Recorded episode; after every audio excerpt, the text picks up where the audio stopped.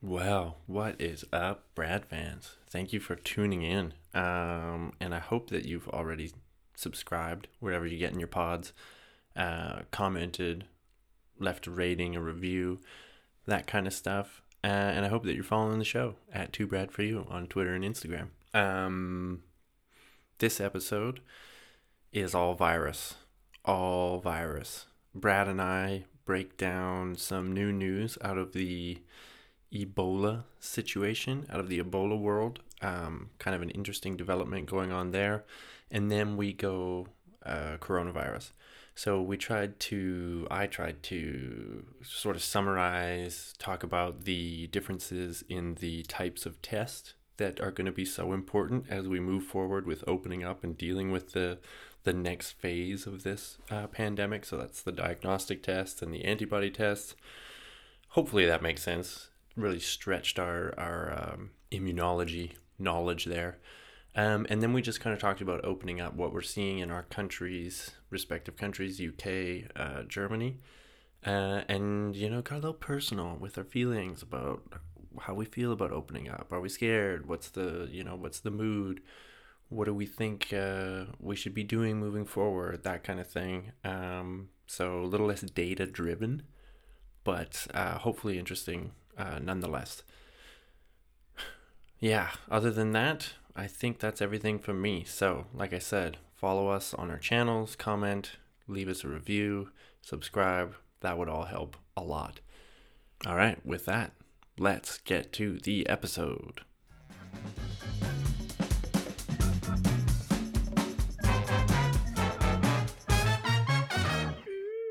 All right, welcome back, Brad fans. You're back with your two favorite Brads, me, of course, here in Germany, and my British counterpart over there in the lovely, what is it, Cambridgeshire? Cambridgeshire, lovely, yeah. Flat, rural. That's humid. All, all there is to say about it, yeah. It's, it's brilliant in Cambridgeshire because I'm not a great cyclist, but I go out on my bike and I feel like I could win the Tour de France. And then I take my bike somewhere where there's a mild incline.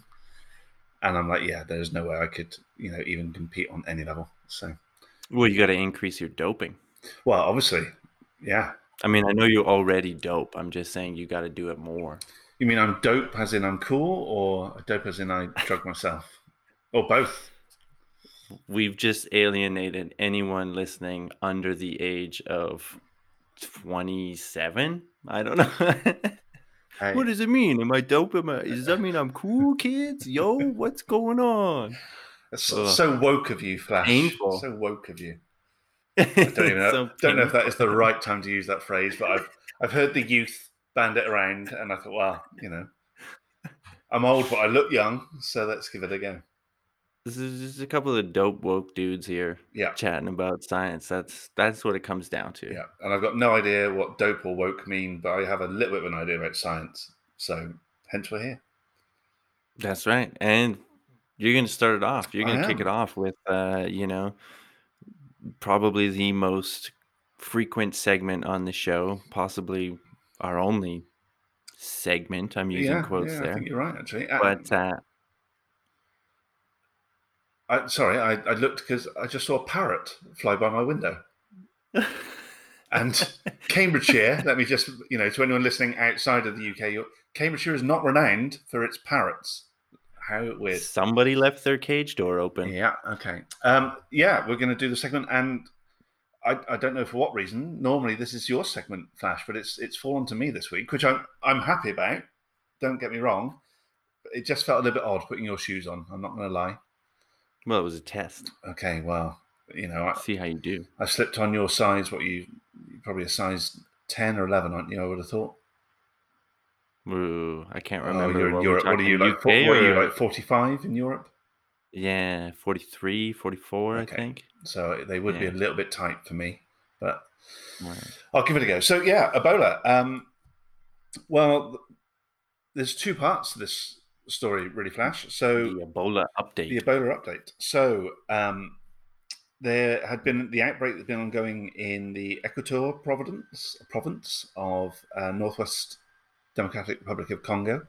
Uh, mm-hmm. It was the 10th outbreak, um, and it was actually just about to be declared over. There have been no new cases since the 27th of April. We so close. Um, and actually, in that region, there has been no cases. What has happened is another outbreak has happened in um, another part of the Congo. Sorry, backtrack, hit rewind. The 10th outbreak uh, was in um, a different province altogether. It was in the No, North Kivu, Kivu, South Kivu, yeah. and Ituri. Yeah. The new outbreak is in the Equateur province, which is in the northwest of the country. Uh, they've had 12 confirmed or suspected cases um, in the last few days. Um, but interestingly, it's a different, it seems to be a different viral strain to the one in the 10th outbreak. Um, yeah, the one that's just about to be declared over. So obviously there's panic stations a little bit. So the, the last outbreak is the biggest outbreak since records began in the in the DRC. So there's just short of three and a half thousand cases during that um, from August 2018 up until April 27th this year. Um, so now they've had these 12 new cases. So they're worried that this is going to be the spark that lights, you know, the bushfire type thing. So they're throwing everything they can at it to try and contain it. Um, but they don't know where the outbreak has come from because, as I said, it's a new uh, new virus strain. While that's going on, there's actually been another outbreak in Uganda. So three people there have um, had a suspected or confirmed case um, there. So again, they're trying to jump on that while they can and try and stop it from running out of control. So really, I did not hear about that one. yeah, that was uh, on the 11th of June. That announcement came out. So um, Breaking news. yeah, well, not that you know we're six days in, but um, yeah, it'll be potentially. It sounds like the Ebola segment isn't going to go away. I think after the last update we gave, we we thought we were going to put this one to bed for a little while, but it sounds like it might be back. So Crazy, right? I mean, okay, so we had the ongoing one that we had been talking about that was the biggest, the second biggest since the big one in 2014 to 2016. Yeah. The West African outbreak. Um, then you get this one that's kind of been going what since like 2018. Yeah. It's been Yeah, rolling, yeah. you know, more or less in Congo, and they've mostly kept it in Congo, right? Like it's been basically in the Congo. Like it hasn't the the, the one in 2016 spread to these different countries, three different countries, I think. This one has been there, and there was all those. You know, we talked about this on episodes past. All the fears about the spread because it was in a zone with unrest. and, yeah, yeah, yeah, you know, on a border region, and there was a big city next to it. And so, I mean, as devastating as it was, it felt like it could have been worse, right? And then the case start going down, and we're feeling good about it. Then coronavirus, and then it's like, oh, this one's not over. right. So, are this?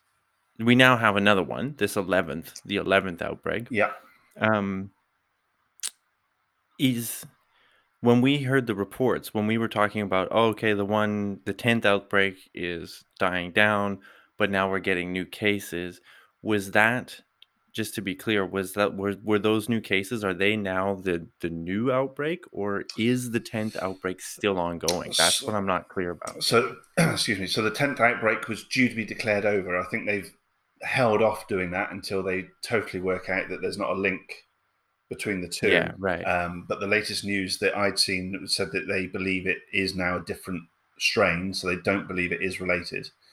Um, right so I think they are ready now to declare the tenth outbreak over, but the eleventh now starting. So the the twelve cases so far are potentially going to be the eleventh outbreak. Right. Insane. Uh, and I did see that report that it's like it looks like it's a different strain, so it's you know, and I guess if they can't find, but the thing is like they would be looking for a link in the people, right? Contact tracing, which we always talk about with outbreaks, contact tracing. Yeah. Um, they're looking for a link between who traveled from areas of the 10th outbreak to where this new one is. And if they can't find that, it doesn't necessarily mean that it doesn't exist.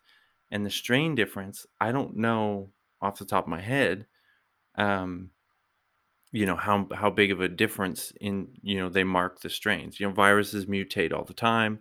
And a certain level of mutation in a virus is you're still there's still going to be a class they're still going to classify it as the same strain. You have to meet a threshold of mutations before they call it a different strain. Right. And for every virus, I think it's different. For for every group of viruses, it's different. And it's to be honest, I think it's kind of arbitrary too, right? Like we're just we're like we as humans are just looking at this and being like, well, these are the lines that we're putting in, you know, which we kind of do with all species of things, but it's easier to do obviously with like chickens and people. But you know, viruses is a little more difficult to do.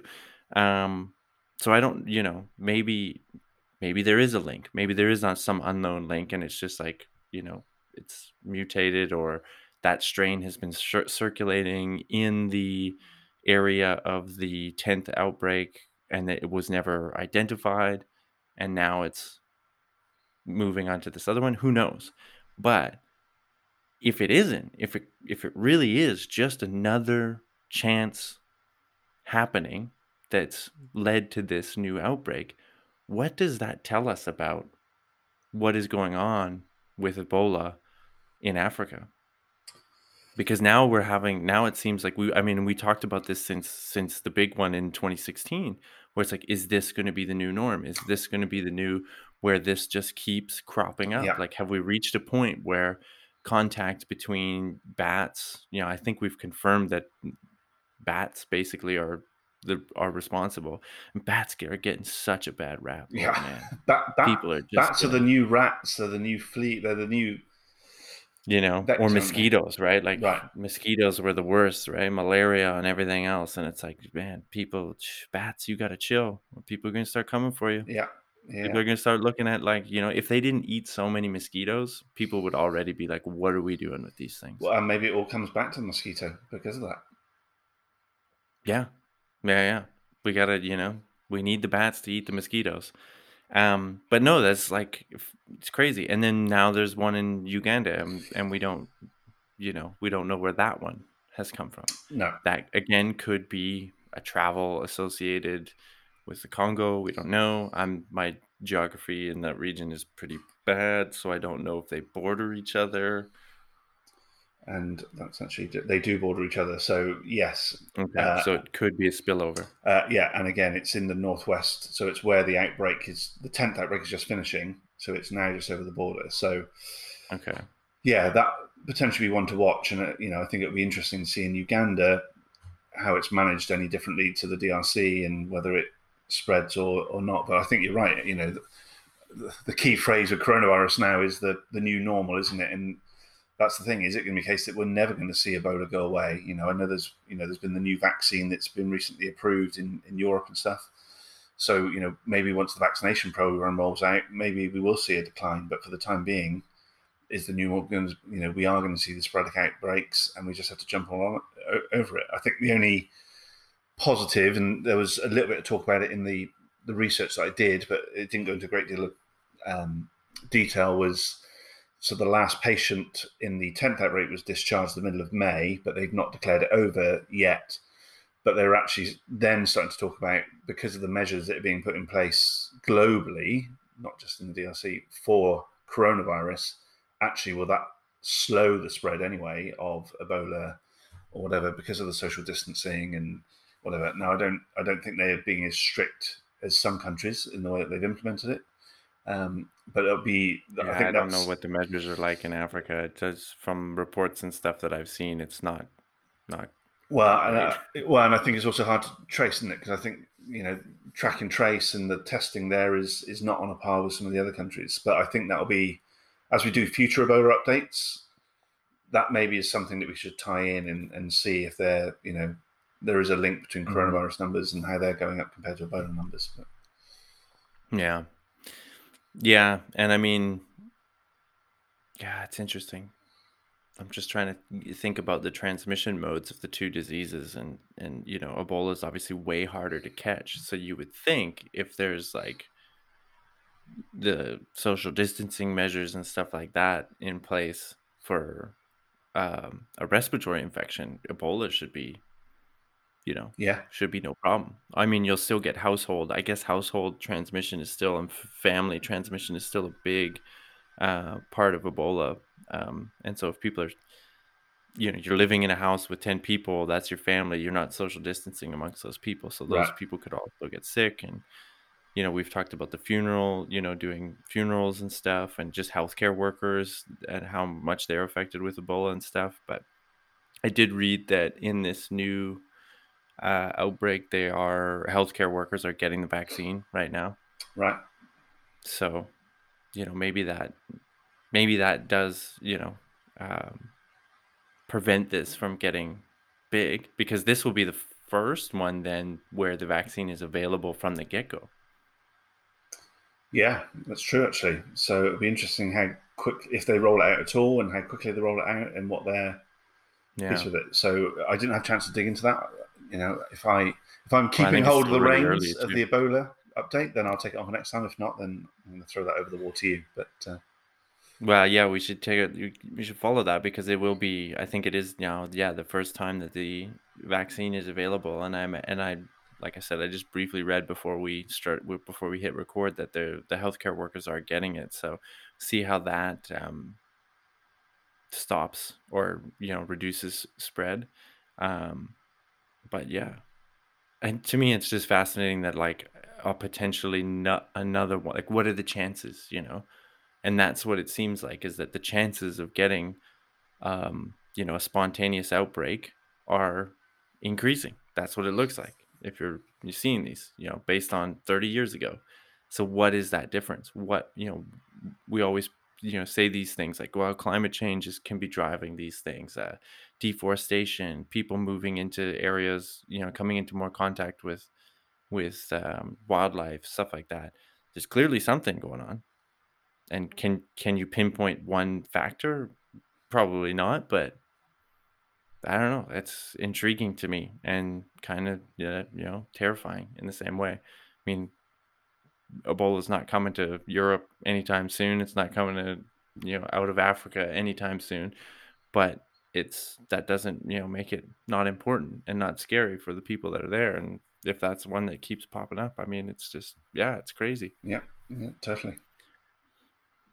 Well, that's the Ebola update. That's the Ebola update in a in a nutshell, bigger nutshell than probably it was going to be, but it was good chat. And as I said, one that we'll definitely follow up on because I, I think I think it's going to even if the outbreak doesn't grow, and I hope it doesn't. I think it's going to be an interesting one to watch now with you know the virus control measures that are being put in around the place and Mhm, the vaccine mhm. stuff. So hmm anyway, Flash. Talking of one virus, let's talk about another virus. Yeah, the virus, the virus that everyone's talking about. This is we're doing we're doing all virus this episode, all virus all the time. Well, I've heard it's the best way to go viral. So There you go, throwing around some terms that the young people use again. Hey. That should be the that's the theme of this episode. yeah, I'm, I'm, I'm down with the youth. and the hippity hoppity and the whatnot and all the Oh, yeah. you know cool things going on. Yeah, I've got some high tops that I pop on when I you know bust some moves. Yeah, that's the way I roll. radical. Yeah, totally. All right. Yeah. On to the coronavirus. So we wanted to touch on this. You know, we'd done a couple episodes, done a couple things, you know, not you know, keeping our distance, keeping our social distance from corona just to give everybody a break and stuff. But we thought we would revisit it again um, as kind of, you know, a corona update, let's say. Countries are starting to open up. You know, we're we're seeing that in uh, Germany for sure. Yeah, in the U.S. Although, did the U.S. ever really close down? I don't know. Wow, Let's- that, that is a very good question. We'll come on to that in a minute. Uh, the UK for sure. You guys have had a, a pretty pretty harsh uh, stay in indoors the last couple months, um, and Europe, you know, in general. But as with this, as we're moving out of this phase, you know, it's important I think to remember that this isn't over. You know, in a lot of places it feels like it's over. It's not over. Um, and it's not the time to get complacent. And we'll talk about easing the measures and how we feel about that and what the sort of measures are in our respective countries uh, going forward. But a big part of how we manage this thing is going to be testing, you know, and we've heard about it from the beginning of this outbreak testing, testing, testing. We need testing. Without it, you don't know who's got it. Without knowing who's got it, you can't do the contact tracing to see who they might have spread it to. all of that. So this is, you know, testing is going to be a big, big thing. And we've kind of touched on it briefly in other episodes where we've said in passing, you know, there's this type of testing and there's this type of testing. So I thought I could go into a bit more detail yeah. on, you know, the what types of testing are out there and where we're kind of at with them and what the pros and cons, I guess, of of each of them are. So um put together a brief, brief, uh, you know, summary, I guess, rundown of these things. And really, what it comes down to is that there's two major tests that we're going to need look going forward, and that's what they call uh, nucleic acid tests and antigen tests. So both of these, well, any test really, and there's a third. There's actually a third, or sorry, I, nucleic acid tests. There's antigen tests and then there's serological tests so the two right. big ones that that are going to be mostly used and that you're going to hear about the most going forward are nucleic acid tests and the serological tests the antigen tests i don't know as much about them um, and i don't think they're as used uh, in terms of managing an outbreak and getting information on uh, how the disease works but so basically the, the antigen yep. test is the nasal swab isn't it that's yeah. So an antigen test um, is it's looking for the things on the virus that the immune system would recognize. So parts of the virus that the immune system would recognize, and yeah. you can develop a test that finds those. So antigens we hear about are the things that uh, our antibodies, our body's immune system, component of the immune system, the antibodies, which we've all heard about, antibodies seek out antigens and they do so in a way that's like specific. So a specific antibody will be designed to find a specific antigen on a virus, a bacteria, a toxin, whatever. Antigen basically just means something on a foreign entity coming into your body that the immune system can recognize. Right. Yeah. So that's an antigen test. And I don't know a lot about them other than, you know, that's it you know that's what they're looking for um, so it's a type of it would be a type of test to show that you have uh, the virus in your body you know um, but i don't think they're as used as these other ones as the nucleic acid test so the nucleic acid test is really kind of like the I'm not going to say the gold standard but it's what's used the most to determine if you have virus in your body right now. So this is the diagnostic test to say, do you have the disease? Um, and this is done by what nucleic acids are the things that make up DNA, RNA, all these things. Um, so these tests look for that. And the way they do it, they take a swab, and then in that swab, there might be a little bit of virus RNA. In this case, coronaviruses are RNA viruses, so they're made up of RNA, which is just related to DNA but just slightly different. So what you have to do then is you have to get you know find that RNA in the in the in the sample, replicate it, um, turn it you know reverse transcribe it as they call uh, into DNA, and then replicate that a bunch so that it's detectable. It's doesn't matter that that level of specificity in the explanation doesn't matter if you're not sure what the differences between RNA, DNA, and all that stuff are. Basically, it takes a bit of time. You know, at, at a minimum two two to three hours, uh, and anywhere up to twelve hours. Uh, and then in terms of you know how your lab lab is working and stuff, you can get the results in like two to three days, or in right, some places yeah. the reporting is taking weeks and stuff. And that's because you have to do this process of there's minute amounts of, you know, RNA in this sample. You have to, in the lab, isolate that out of the sample, replicate it, flip it back over into DNA, replicate it again. And, and it's, kind of complicated um, lab process. Um, and we we do this all the time. Like this is now, you know, a very common procedure. Uh, so we can do it. It's not like it's a new technology or anything, but it just it takes a while. Um, and in order to get a good, you know, in order to get a reliable result, it depends on the quality of the of the sample you know? It depends on the viral load. So we talk about viral load which is really just like how much virus is in there. Like if you were to break it down it's like viral particles per milliliter or per micrometer right. not milliliter that would be way too big micrometer. You know all of these things you know how well your your lab staff is. You know do they know how to you know really handle these specimens because you got to keep them free from contamination you got to keep them at right temperatures all this kind of stuff right? So there's a lot of things that can go wrong along the way in those processes. So what you end up happening is you can get a lot of uh, false negatives in this. So if you mess up any one of these steps and even if just like the, the you know you have to add all these different enzymes and stuff to the test in order to replicate the dna all this what if your what if your enzymes are bad? You know what if they've been left out of the fridge too long? Like there's all of these things and that was actually some of the things that you know we heard about in the US where they were having you know a problem with their test wow. where they didn't use the WHO one and they wanted to go with their own test and stuff. That was a pro that was what happened when they found out that their tests weren't working. It was because the reagents were spoiled. Like the reagents were were, were off so you know so so when i so last weekend so nine, ten days ago, I um, I ended up having a, a swab test, an antigen test, um, because I'd signed up for a clinical trial and I'd reported. You report your symptoms every day, and then it triggers, um, you know, follow up if needed. So I, you know, I'd recorded one day that I hadn't slept very well, and next day I recorded that I felt tired, which you know, the one normally follows the other. Um, and like 10 minutes later, got an email saying, please come for a test. And I was like, but I don't, you know, I haven't got a cough, I haven't got a fever. Um, but you know, I'll, I'll, go for the test. And actually, it just coincided with a friend of mine that I'd socially distanced from the previous day had actually started to come down with cough type symptoms. So I was like, well, actually, I would love to have a test anyway. Um, yeah.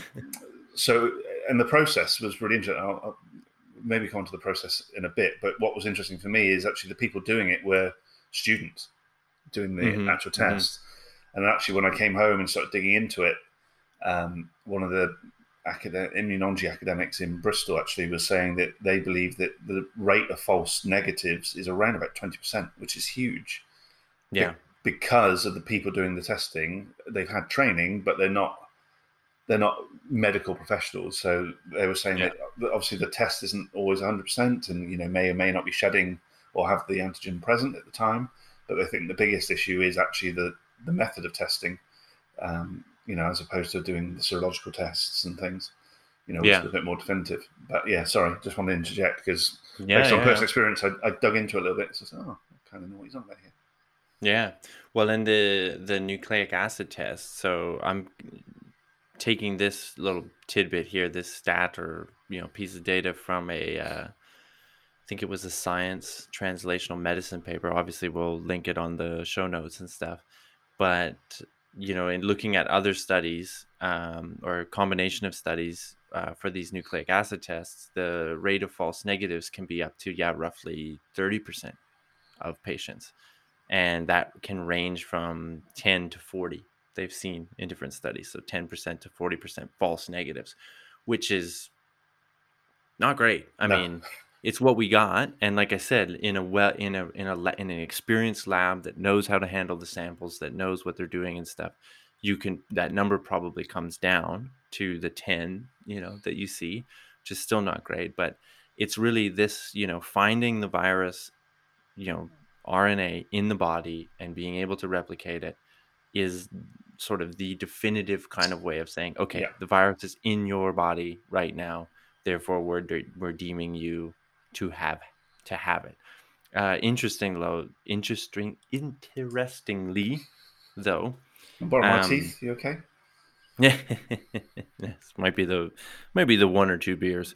Um, the uh, the the real like gold standard of saying like, do you have replicating virus in your body? Because this is the other thing, right? Like you can have virus in your body and be like, okay, we've deemed him positive, him or her positive. But that doesn't doesn't necessarily mean that it's actively, you know, yeah. replicating in your cells, that you're spreading it, that kind of thing, right? Like you could catch someone at the end of their course of illness and it's just sort of like residual viral particles left over in, in the in the body right um, the gold standard is they take that sample and they actually put it into lab culture cells and see if it survives. And so then then you can say okay this person had active you know virus replicating in the, in their body. Um, but anyway that's not that's a little, just a little tidbit. Um, so yeah, this nucleic acid test, this is the one that the diagnostic test that is mostly used, and it's going to be used to find people who have have the virus so that we can isolate them, treat them, and then spread out and do contact tracing from them. Right. Yeah. That's that. And the thing with any of these tests is you've probably heard about sensitivity, specificity. We've mentioned now false negatives. You can also get false positives.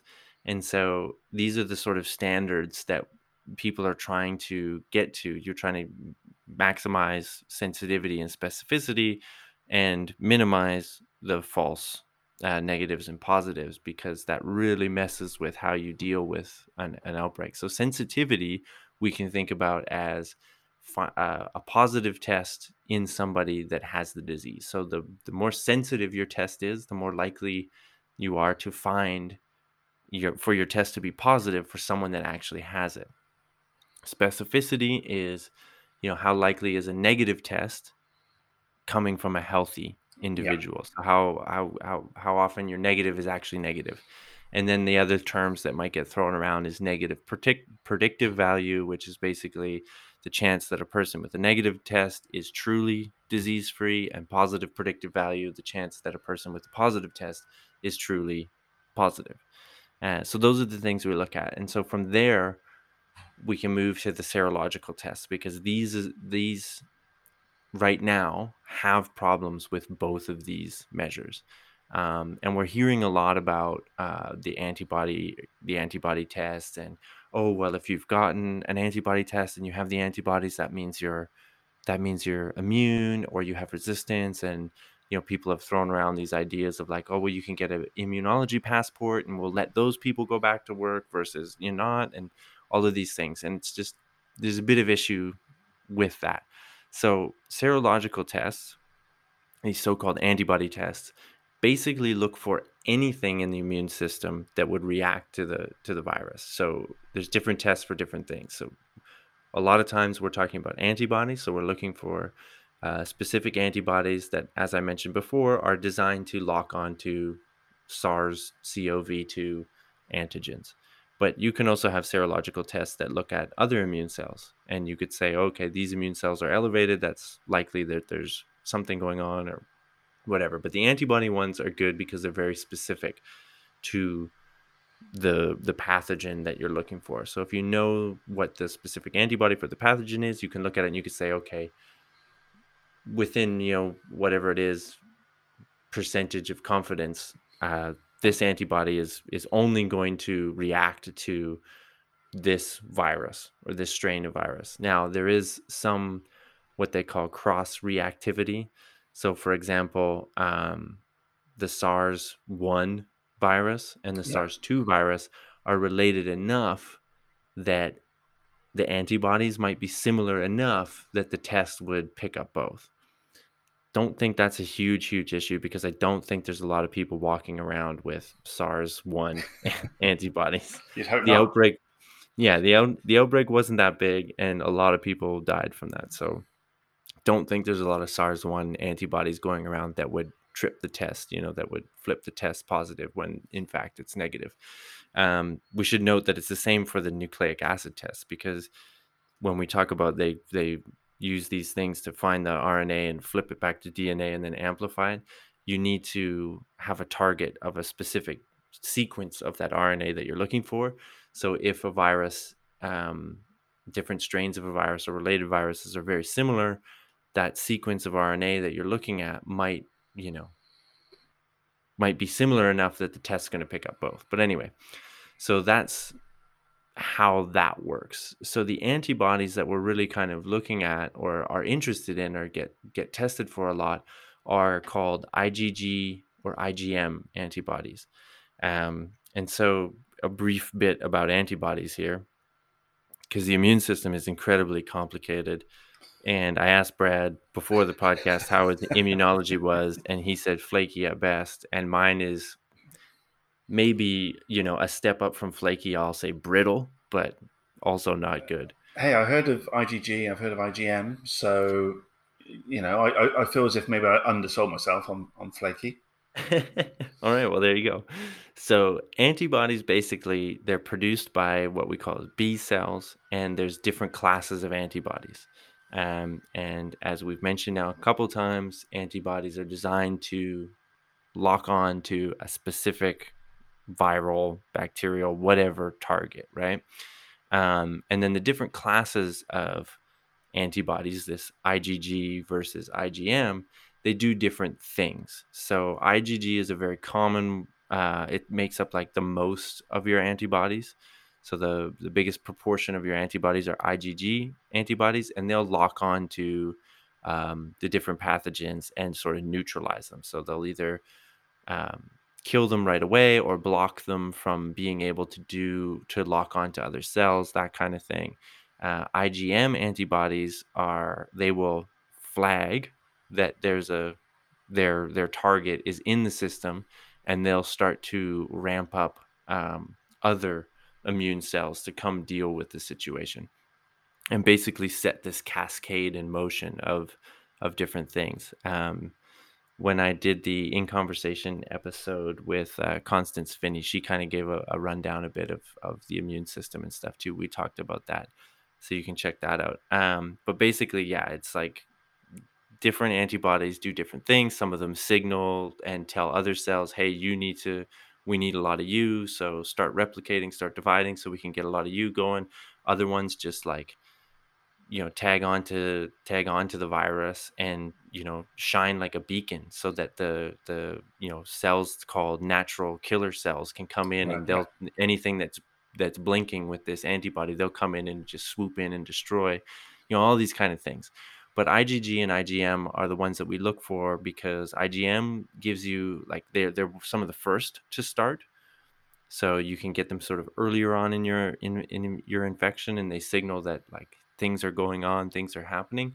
And IgG, like I said, is is the, the ones that actually kind of provide this protective thing. So I, I you know, I this is all again, like I said, brittle knowledge of immunology. So I may be mi- mixing up some of the specifics here and there, but I think IgG are the ones that you would look for in terms of saying we have lasting immunity. Like if you you would look for those because they're the ones that are doing all this like you know killing and neutralizing and yeah. stuff and they are the mo the you know they make up the most of your antibodies um so that's why you're you want to look for those ones um where do we go now now so for the test unlike the um the diagnostic test this isn't a good way of showing whether you have the disease now because your immune system needs time to mount the response, right? Yeah. So you really to get a good antibody response and like be able to like really capture these things in a blood test or something, you need to wait some days. So um, they're saying that for patients with COVID, uh, in order to mount an antibody response, it's usually between day 10 and 21 after infection. So, so basically, it's more of a test of you've been exposed to it as opposed to I you have, have it, it. Yeah, I mean, you could be still be in that window where you currently have it and your immune system is going, but you know that's kind of a harder estimation to make. Uh, detection of, of mild cases can take even longer, so like four weeks or more before you have these antibodies. And there's a small number of cases where people don't have the antibodies at all. They're not detectable, at least anyway, during the time scales of the of the studies that have looked at this. Um, so these tests are really good. They can get accuracies of uh, like up to 100% when samples are taken 20 days post infection. Um, getting this from a information page on the European Center for Disease Control. Um, but samples that are taken earlier than that aren't as good because the body could still be building up a response. Um, again, there's the question of cross reactivity. um, if the two viruses are related enough that the antibodies could light up both tests.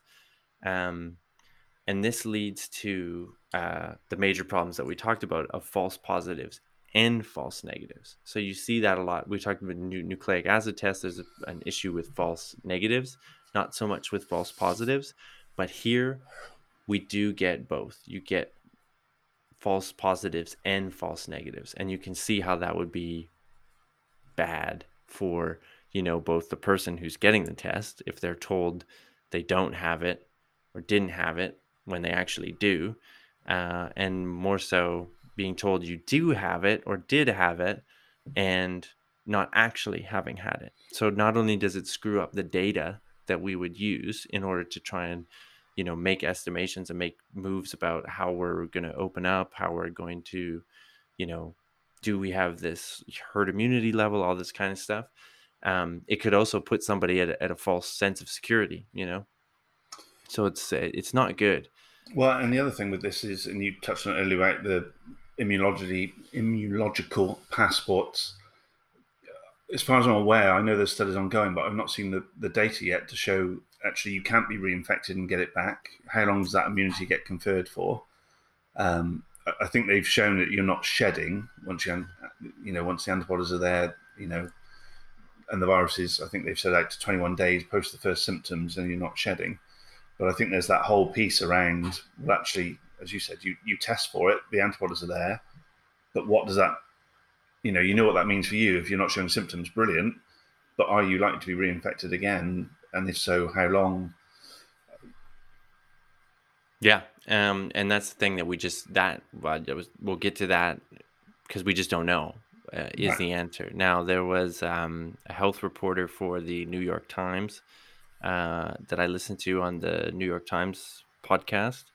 Um, so obviously he's a well-respected health and uh, medicine reporter. Uh, and he was saying that, you know, the official scientific narrative is that we don't know. We don't know what the answers to that are. But because they were finding the IgG, IgM antibodies, it indicates like in, in other diseases, those are the ones that usually give you the long lasting protective effect. Right. So people are encouraged by that finding, but you still can't say for certain whether that's true or not. Um, but he even quoted some sort of unnamed sources, you know, doctors that he knows that are acting on that assumption that they've had it, they've been exposed, they have the antibodies, so they're, you know, acting as though. But let's reiterate here that you shouldn't do that because we don't know and WHO guidelines every every you know European CDC CDC is all going to tell you you know still maintain all of your protective measures because we just don't know.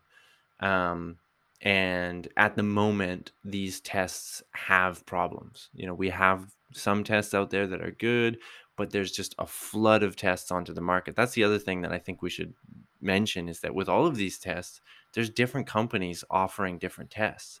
So it's not like it's one test that everybody uses. You know, they're all using the same science, they're all using the same idea, but right, they yeah. have different chemistry uh, in order to find these antibodies and bind them and you know allow you to visualize that or detect it in some manner like there's there's different ways you can do that um, so the concept is the same but everybody kind of does it differently and so you have all of these companies that usually these things are done you know they're made for research right? So when it's not life and death on on on the line um, and now you have to do it for a medical clinical setting the standards of what you can get right and wrong is way way different um, and it didn't help that the fda in mid-march loosened its standards and allowed companies to sell antibody tests without submitting prior clinical evidence that they worked. Uh, and then they eventually changed that in mid-april i think and now they have to mandate this companies have to ha- show this proof of efficacy, but a bunch of tests went out there that nobody even really knew what the what the false positive rate was, what the false uh, negative well, rate we, was. We had a similar thing in the UK because the government here spent, I think it was 16 million pounds on antibody tests from China, uh, and then when they put them through the validation procedures, they were in no way accurate. So, Yeah. what you know, they they just didn't meet the criteria for for safe and efficient testing. So, you know, it, it, has amazed me that all these pop up centres have popped up, both for the antigen test and now for the antibody test. We're starting to see them as as well. But yeah, I, I think the point you just made is really important, Flash. Well, what degree of validation and testing has gone on to show that these tests are accurate? Because an inaccurate test is more dangerous. Yeah. Yeah, yeah. And like I said, these aren't the ones that are going to tell us that are going to inform our contact tracing, isolation procedures, that kind of thing. But these things are going to be really, really important in terms of, you know, uh, understanding how many people in the population may have been exposed. Uh, they can still inform on, you know, what areas of the country are experiencing an outbreak, how far that outbreak has reached, you know, like what's the reach of that outbreak, this kind of thing. They're still really important tests and of course they're going to help us uh, understand what what the resistance level is you know like what what that is. Um, so yeah they're an important thing uh, and we're not there yet. So like i you know i've talked to some people that are saying oh well you know these antibody tests are showing already that like a third of of, of people have it and never even noticed it. So you know and they're using this to justify well, why are we even doing this lockdown? It's not that big of a deal because all these more people have it and they weren't even sick. So really less people are getting sick and, uh, or, you know, we're, we're, we're already almost at herd immunity and stuff. And it's like, we're just, we're not even there. We're yeah. not even there. These things aren't that reliable yet. Um, and so then this moves to the longevity of the antibody response. We don't know how long that antibody response lasts. Um, even if you had, like, let's say we got a perfect test, and we could say you have the antibodies, you don't. Uh, we don't know how long that antibody response lasts. Um, in other coronaviruses, uh, they, it can last from 12 to 52 weeks from the onset of symptoms. Um, some studies from, again, the European CDC uh, page that I was looking at says that the SARS CoV 2 IgM and IgG anti- antibody levels may remain over the course of seven weeks. Um, at least in 80% of the cases they've seen up until day 49. Uh, SARS 1 patients, so related strain of the of, of coronavirus, uh, the patients were shown to maintain IgG antibodies for two years. Um, but this is this your level of antibodies can be affected by a lot of different things. Uh, your age, how much virus you were exposed to, how sick you got, all of these things. So just having antibodies doesn't even necessarily mean that it's providing resistance. You know, how many anti of those? What's the concentration of antibodies uh, that you need in order to be protected? How long are those going to last? You know, all of these things.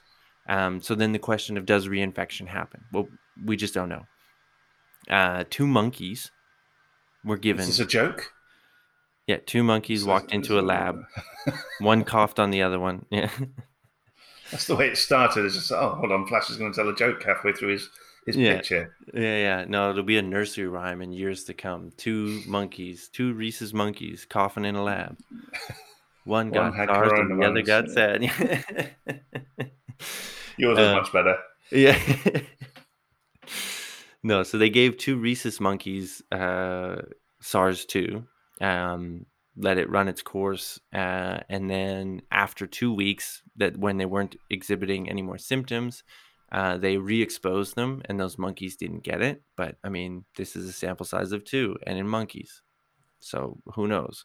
And like i said timing of when you get re-exposed would matter is your is your immune system waning at that point or is it still robust? Like we just there's so many things that we don't know. So the the point of all this moving forward is just that you're going to hear a lot about testing and the need for testing and this is absolutely true. We need that and hopefully our lockdown measures in many countries have avoided the worst um, and we're fearing a second wave in the fall. That's now the talk you know that when the weather gets cold again that we could see a second wave in the time, if we've bought ourselves some time and the summer months are good, this is what we should be working on is getting both of these tests, the nucleic acid test and the serological test get them good get a good version of them that you can work and that you can scale up because that's the thing you need you, you know you got to produce the chemicals to do these things the reagents to do these things so this is what we need to be focused on and um, we're going to need both of those both the nucleic acid and the serological test. ideally you're going to want to be running these in parallel the first one the nucleic acid to identify isolate treat sick patients uh, also to find the pre-symptomatic and asymptomatic patients so people who Right, yeah. have the virus in them but they aren't exhibiting symptoms But yet could be spreading it. And yeah, yeah, exactly. Um, and that's the thing is we we need to we need to know who those people are so we can get that data of of just Right. understanding are they spreading, who's spreading, when, how much virus do you have to have in your body before you're spreading, all this kind of stuff. What's the level of asymptomatic people, and are they spreading? The WHO went through a little, you know, another hiccup that you know conspiracy theorists are going to just use to talk about how shitty the WHO is, but they said, well, we don't, you know, asymptomatic patients might be very rare in spreading, but then they had to walk that back because it was like a misstatement or whatever, and it's like we just don't know. Um, and then it's also going to help us. Those nucleic acid tests, tests will also help us just see infection rates across populations. You know, just how many people, what proportion of the population is infected? Is that growing? Is it not growing? Uh, and then the seros the serosurveys, the serological tests, the antibody tests are going to find the individuals that have this antibody, this potential immunity, and we're going to need to see how long that lasts. So obviously, this is also going to help with vaccine development. You know, if you can see which antibodies are being produced, you can then you know test your vaccines against that. Is my vaccine producing those antibodies? And when we're going to have to see, like we've just been talking about, what level of antibodies do you need to be pr- protected how long do we make them last that's going to inform you know is the vaccine producing that level of antibodies? Is it inducing that level of antibodies? And do we need multiple doses of the vaccine? When do you need your boosters? All that kind of stuff. So you're going to want to be doing these things in parallel and unfortunately because this is a new disease with these serological tests we don't have the what they call longitudinal data. So we don't have data sets of the same person for three years, four years, five years, Right, six yeah. years, you know, so you can really see, okay, this person had coronavirus in 2019 and in we checked them again in, in 2020 and in 2021 and in 2022 and 2023 and we see how the antibody levels change. Are they still there? Is it still at the threshold that we deem would make you would give you protection? All that kind of stuff. So a lot of countries have made strides on testing and testing is absolutely key and our diagnostic testing. Like we said when done with a lab that knows what they're doing and they got their kits right and stuff like that false negative is an issue but it's pretty good you know it's pretty good and it's where we should be moving towards but the serological tests aren't there yet and this is really going to you know help us figure out what we do moving forward so there's there's positive steps being made but we're not there yet. So when you're hearing all this stuff about testing and whatnot be encouraged that people are working on it.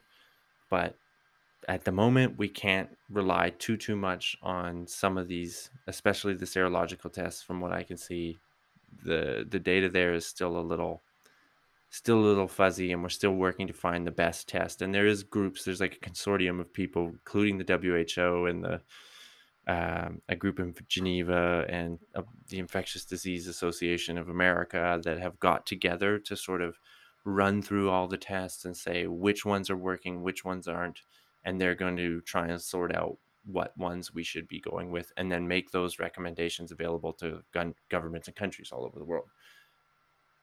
All right that was my testing spiel. That was a long one. I kind of blacked out there for most of it, but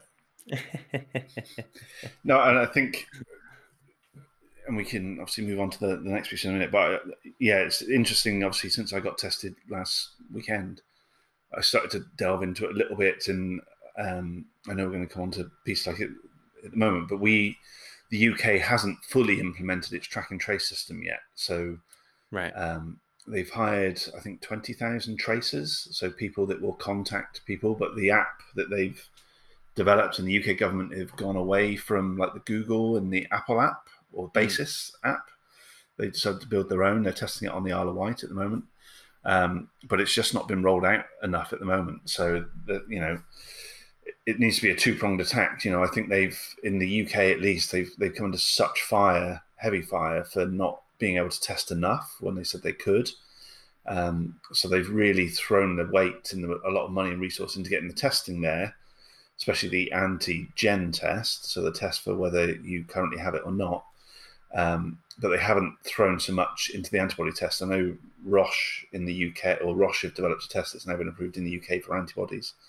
Um, and you know, obviously, both those tests and the track and trace system, once it's up and running, will be pivotal. But I know, you know, like countries like South Korea, where Big Brother is watching, have implemented a track and trace system based on CCTV surveillance and facial recognition. Yeah, it's which creepy. is really qua- yeah, it is creepy, but it's also quashed, you know, the second wave of the virus, you know, in its footsteps, which is really interesting. So. Yeah. We could do you a know. whole episode on this, and maybe we should. Oh, definitely. is Yeah. the um, the apps because Germany just released its app as well, um, and I'm torn as to what what to do with that. Uh, but uh, yeah, that's that's an interesting thing. But it with all with all contact tracing methods, it's based on testing. You, Right, if exactly. you don't have a test, you don't know who to trace. You don't know who to who to who to contact and who to trace.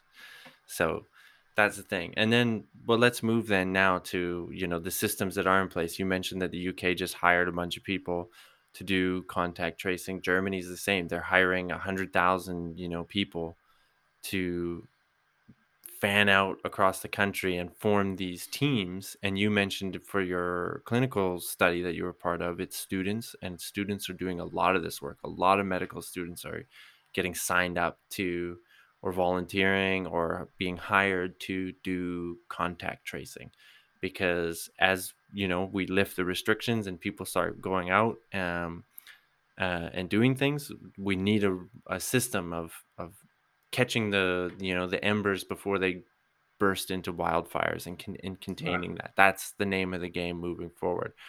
Um, uh, so i know germany's got an emergency brake system for our for our loosening of the restrictions where it's like if you get if they find 50 cases in a 100,000 people in an area over 7 days boom you're back in lockdown Right. so okay. and in any week uh, if you have 50 cases found in 100,000 people living in a you know geographic area i don't know how big that geographic area is but boom you're shut down you're back into it that's that's one of our big things here um, but right now we are restaurants are open uh, bars are open but you cannot have bar service like you have to be seated at a at an Right. establishment you can't be all standing by the bar breathing over each other yelling at the bartender for drinks and stuff um, and every state is different here in germany there's slight differences on these re- Um, so it's not been managed at the federal level. It's No. it's devolved down. Germany is very reluctant to do things from the from the top down for Right. obvious historical reasons.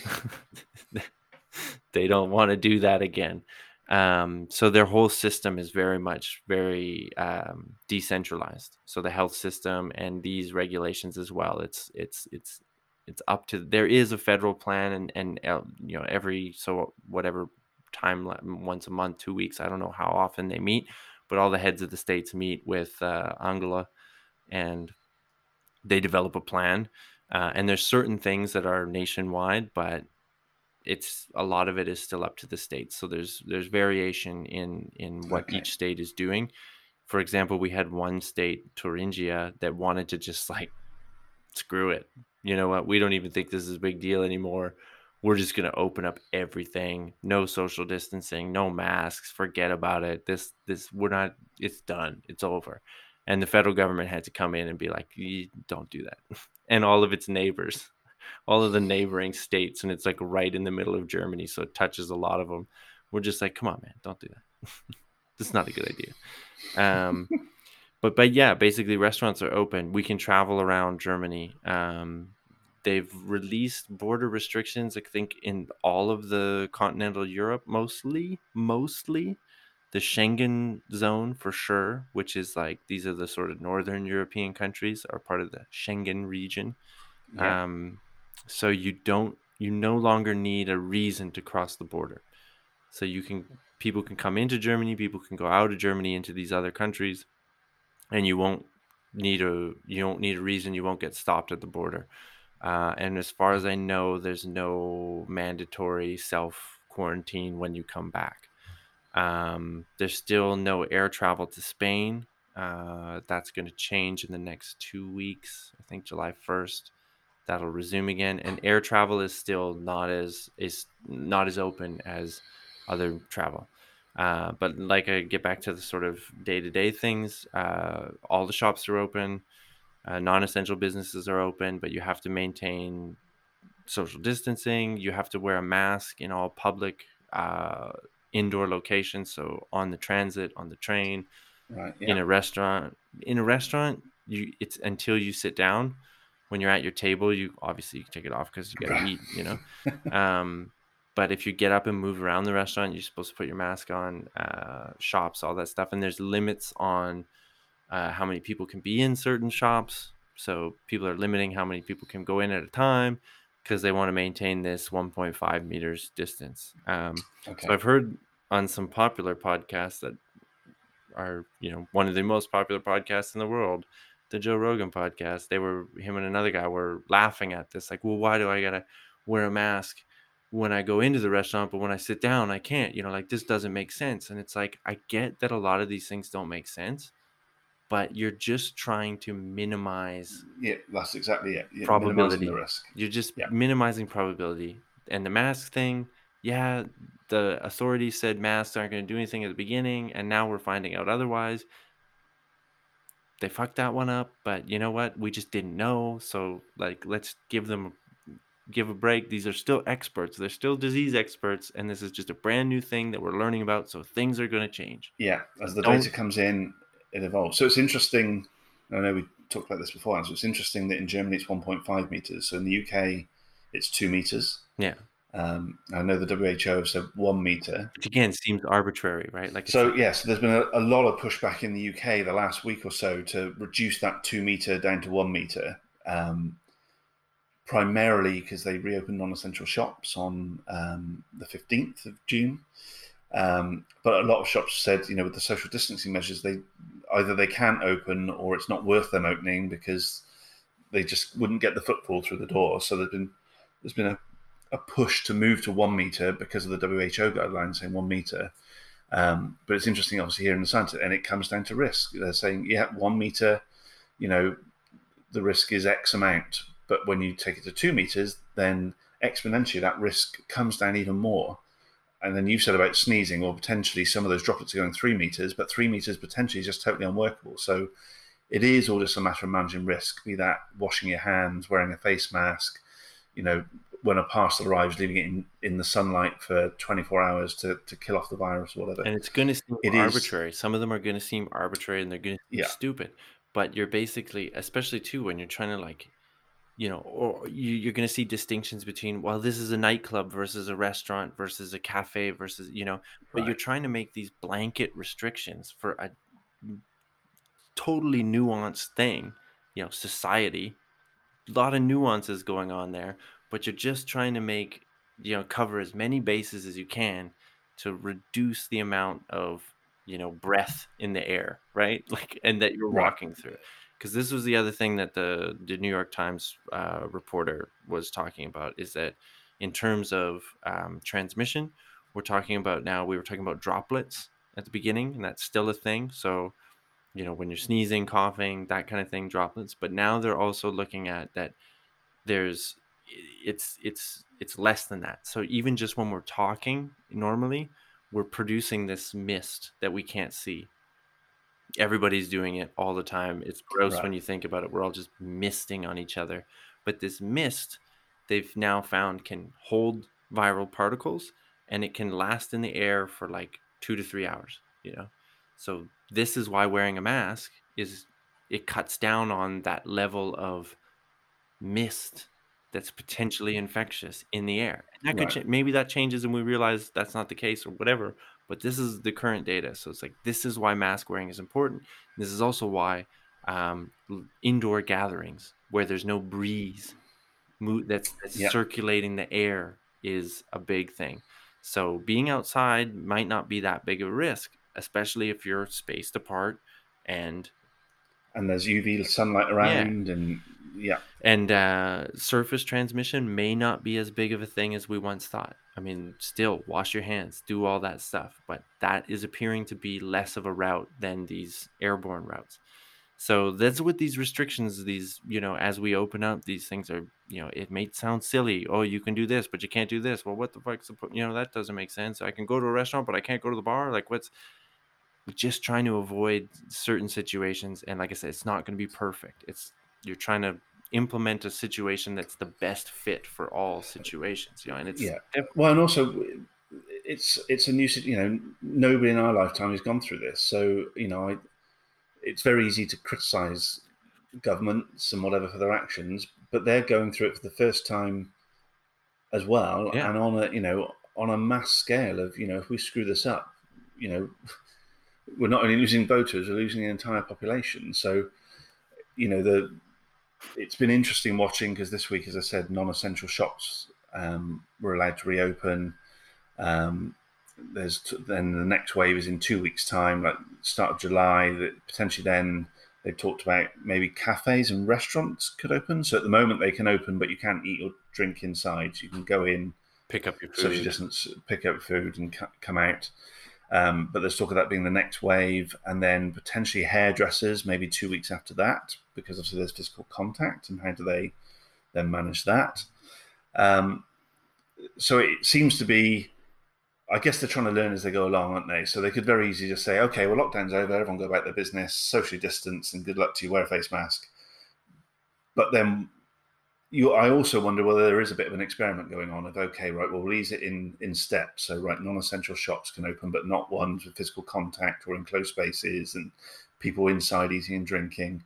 And let's see what happens to the infection rate and the R number, and let's measure it. And then two weeks later, right, okay, well, we've got two weeks of data. Let's go to the next stage. Or, well, no, hold on, we have to pause it. So I, I do think there is a little bit of learning on the fly as we as we go with this because it's just an unprecedented Mhm. situation. Hundred percent. I mean, I think, I think that's exactly it, and that's why I keep saying to people too. It's like it could change at any moment. It could change. You know, uh, infections in Germany per day, new cases per day, I think are hovering around three hundred. But you know, they had a uh, an outbreak in one city, Göttingen, in in one apartment block where it was like seventy people tested positive in one, and they were thinking about shutting down the whole city. You know, so it's like that's this is this is where we're at and Yeah. i mean it's great i've i've when they opened up i was reluctant i felt you know scared a little bit going out the first time but also i was like right on board to do it. I was like i want to go out. I want to do this. I want to you know sit in the beer garden and see people not on a screen and hang out. And the you know but it was it was yeah it was a little bit of a you know I, I left the beer garden that night and was talking with my lovely wife wife teresa on the way back being like is this is this right? Like should we you know are and we both kind of said like yeah it's okay we're we're you know it's risk you're there's a risk to everything and we're managing the risk and society appears to be managing the risk i mean we went we've now gone to another city in germany for a weekend and right. they didn't seem to be as good with the mask wearing as our city. So, you know, there's different things that are going to be going on. Um, but I think the thing is just to not be complacent. It's like you can stretch your boundaries, do some things. We have some new data. We know what's going to, you know, we know what better what the risks are. We have better systems in place to hopefully trace and test. And I mean, that's the other thing is like, how confident do you feel in your country's precautions? like I said, just going from one city in Germany to another, you feel like, well, these people are taking it more seriously than these people.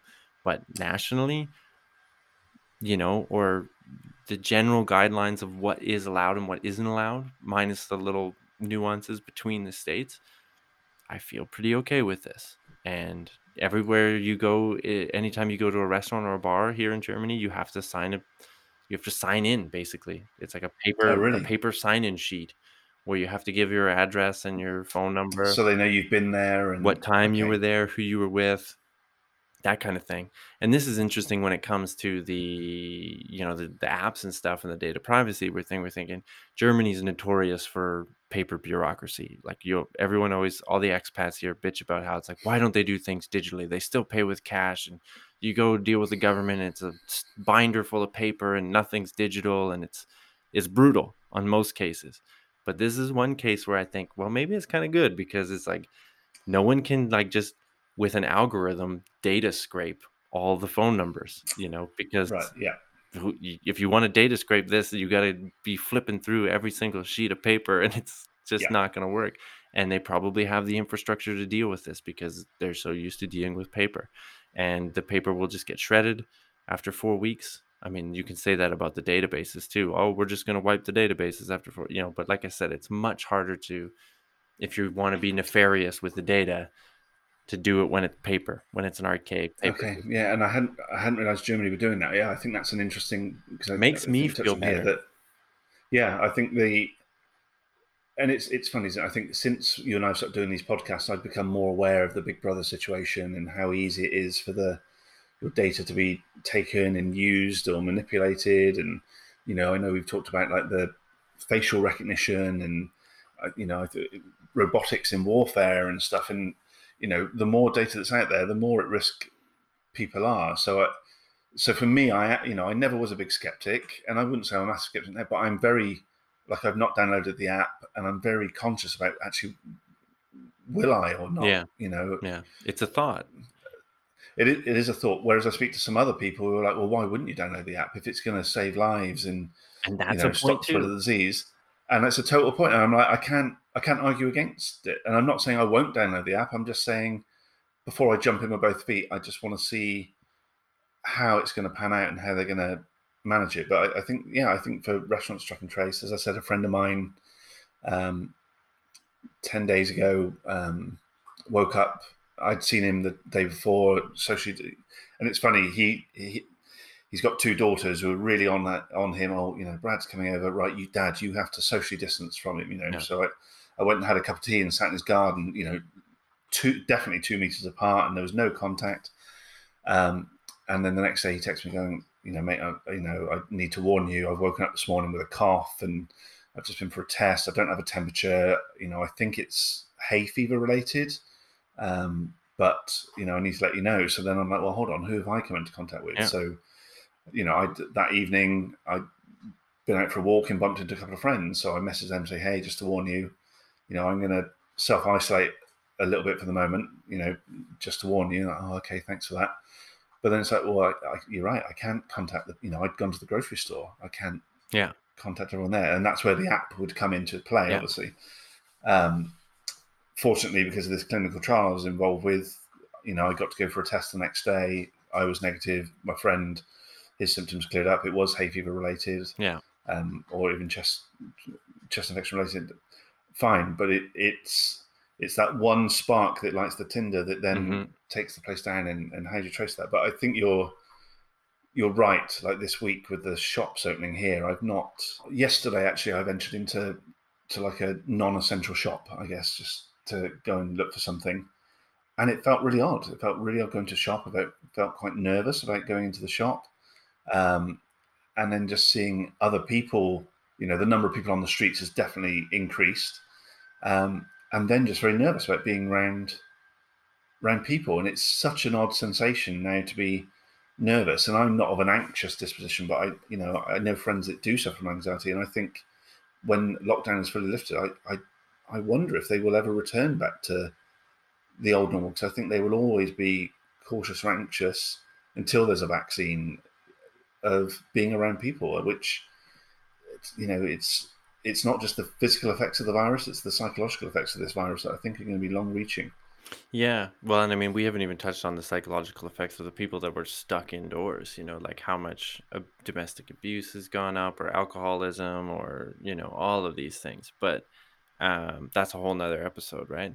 Um, Right. I will say, having been, you know, feels like we're like a couple weeks ahead of you guys in terms of opening up, and uh, we definitely here in Germany did not have the deaths that you had in the UK.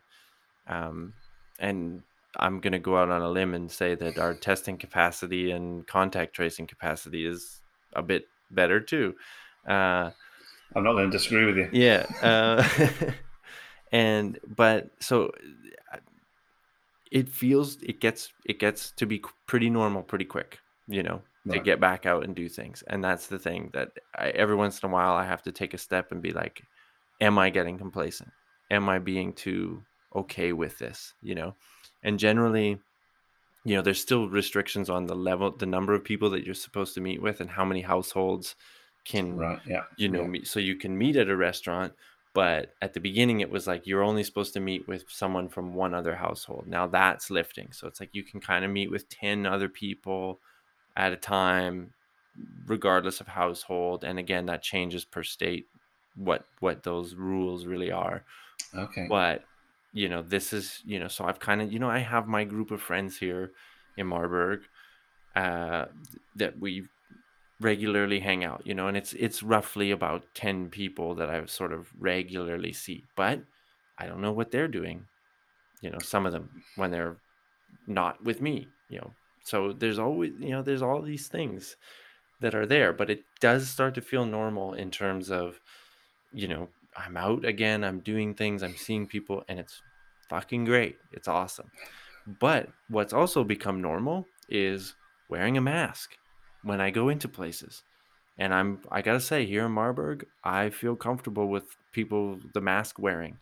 You know, and it felt weird. I felt really self-conscious, and this is so stupid to be like when it's a health thing like this, to be like, oh, I Yeah. feel weird, like I feel stupid wearing this mask, you know, like oh, I look like an idiot. And it's like, but the as soon as I saw everyone else doing it so there was buy-in from everybody i was like okay you know it just made me feel comfortable so i don't even think about it anymore i just throw So the thing you- on and Is it a cloth mask you're wearing or a surgical mask or what? Right. yeah props to my mom she sent me she sent me and teresa sewn masks that she made with maple leaves canadian maple Oh yes. yeah.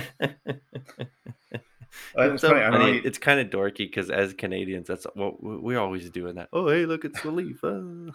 But it's great. Thank you, mom. I love the mask. It's awesome because it's you just flip it on, and I actually I like it better than the medical looking one. When you see someone with the medical looking one, it you're like, ooh, they're infected, you know. But okay, it's well, I like was a just about to cloth. say I, I've got I've got the medical one, so I was going to say, hey, mom, if you want to sew me one, I don't have a cloth one. Um, Yeah.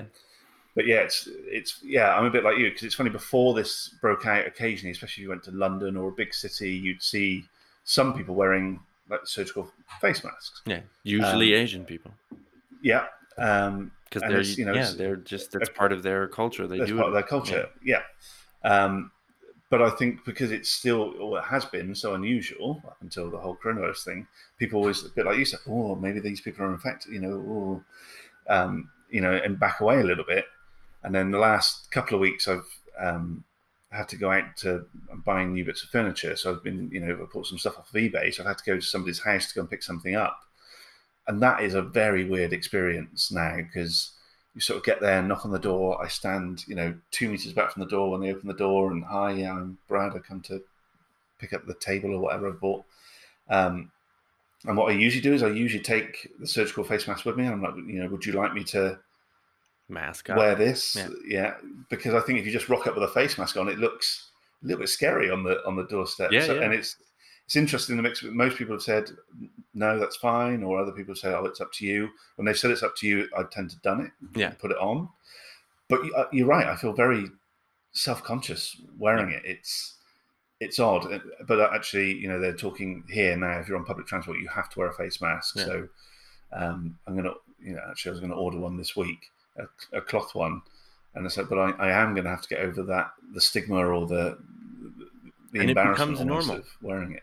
And I mean, Right. better when everybody does it because, like I said, like I'm glad that there was buy-in in our city because it's like it made it made it more comfortable for everybody. Now it's just the thing, you know. And I don't wear it if I'm just walking on the sidewalk, you know. Right. But it's in any shop, I'm wearing that. If I go into a restaurant before I'm seated, I wear it. If I get up from my table to go to the bathroom, I wear it, you know.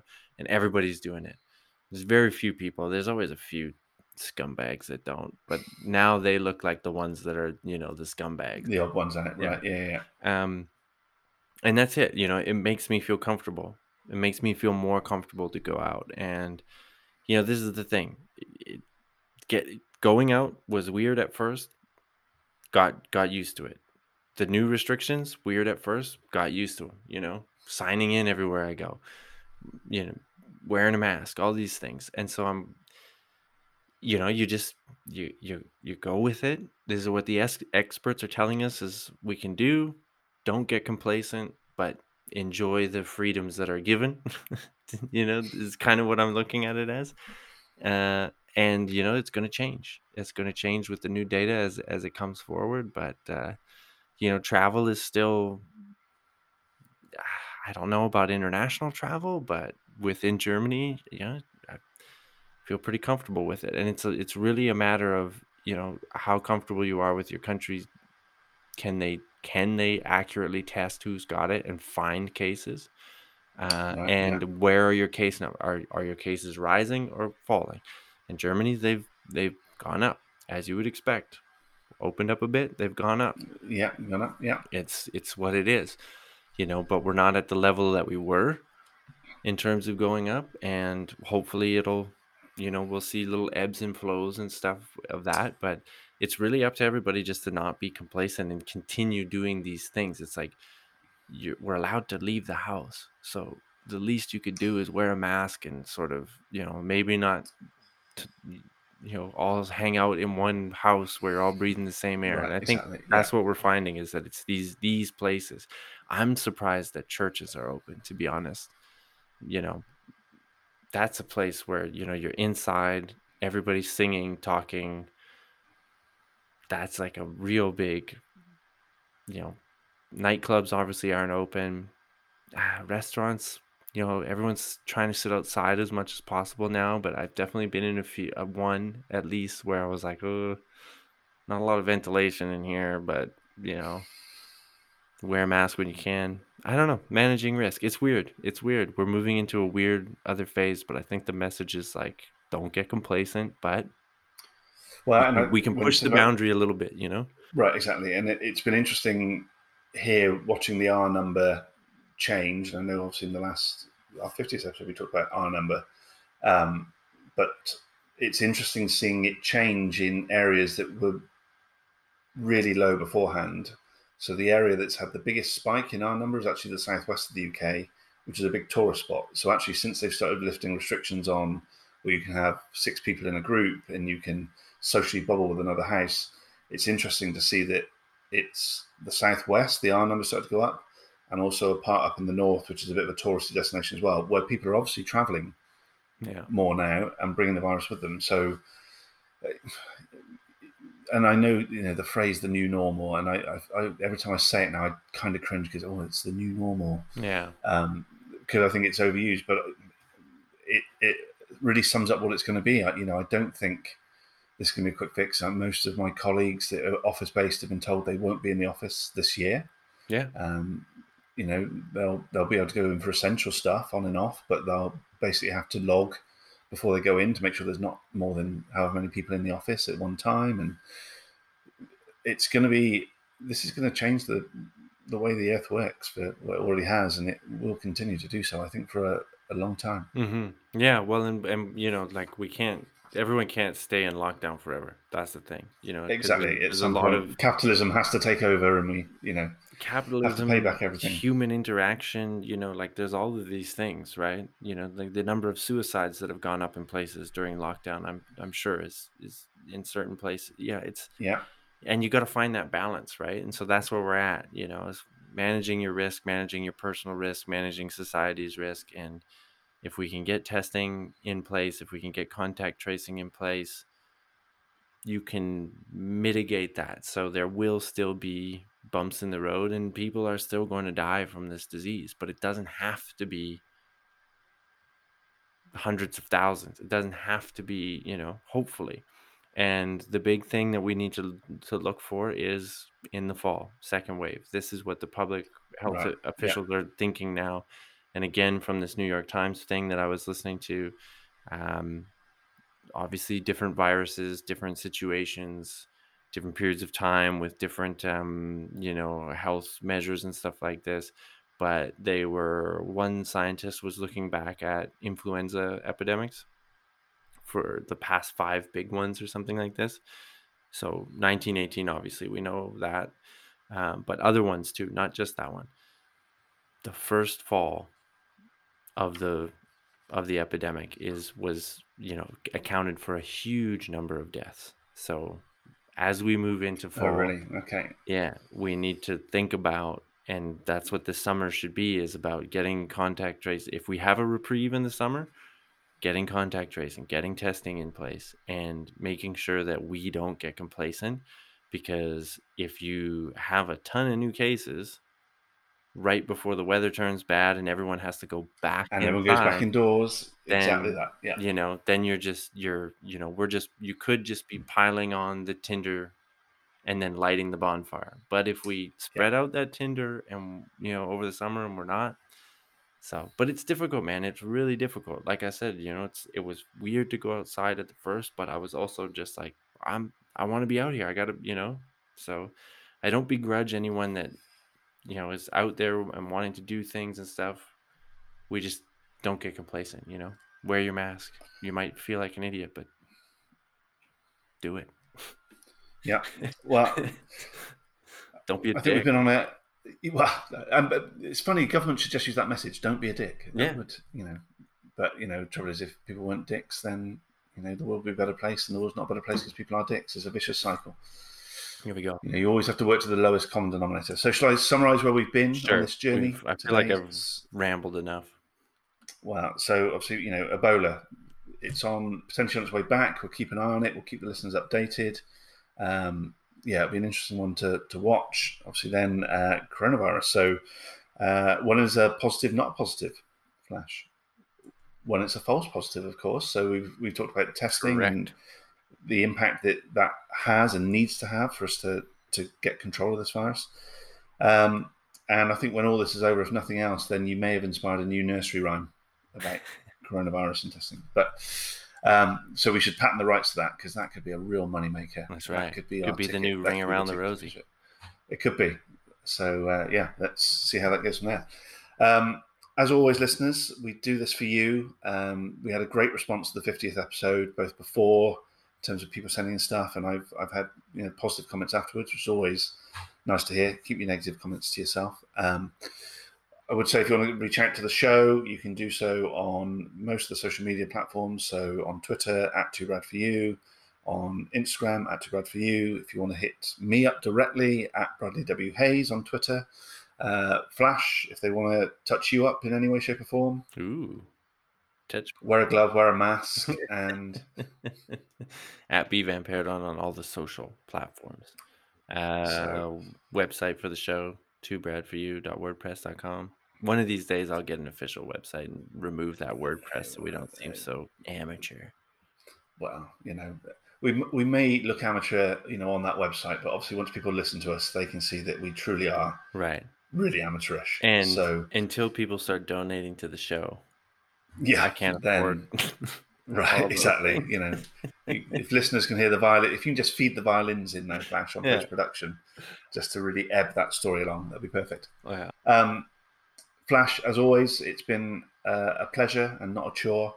Uh, the time always seems to fly by when we do these things, so thank you. And actually, we should say to listeners, um, we potentially might be in the future putting out a bit of a video cast of some of these as well, so you can see.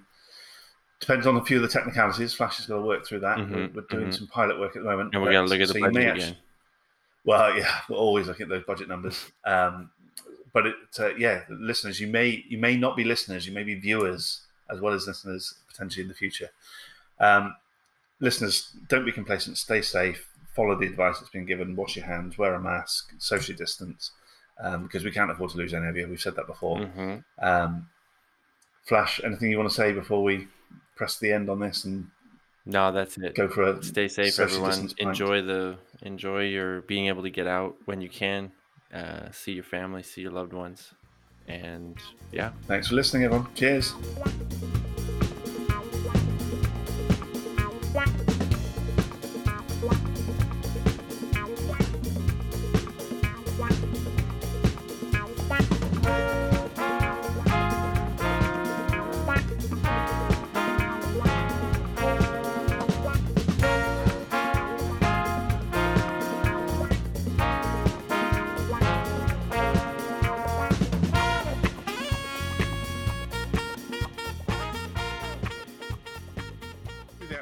And then let's have a conversation and see what happens and where it goes. And Okay.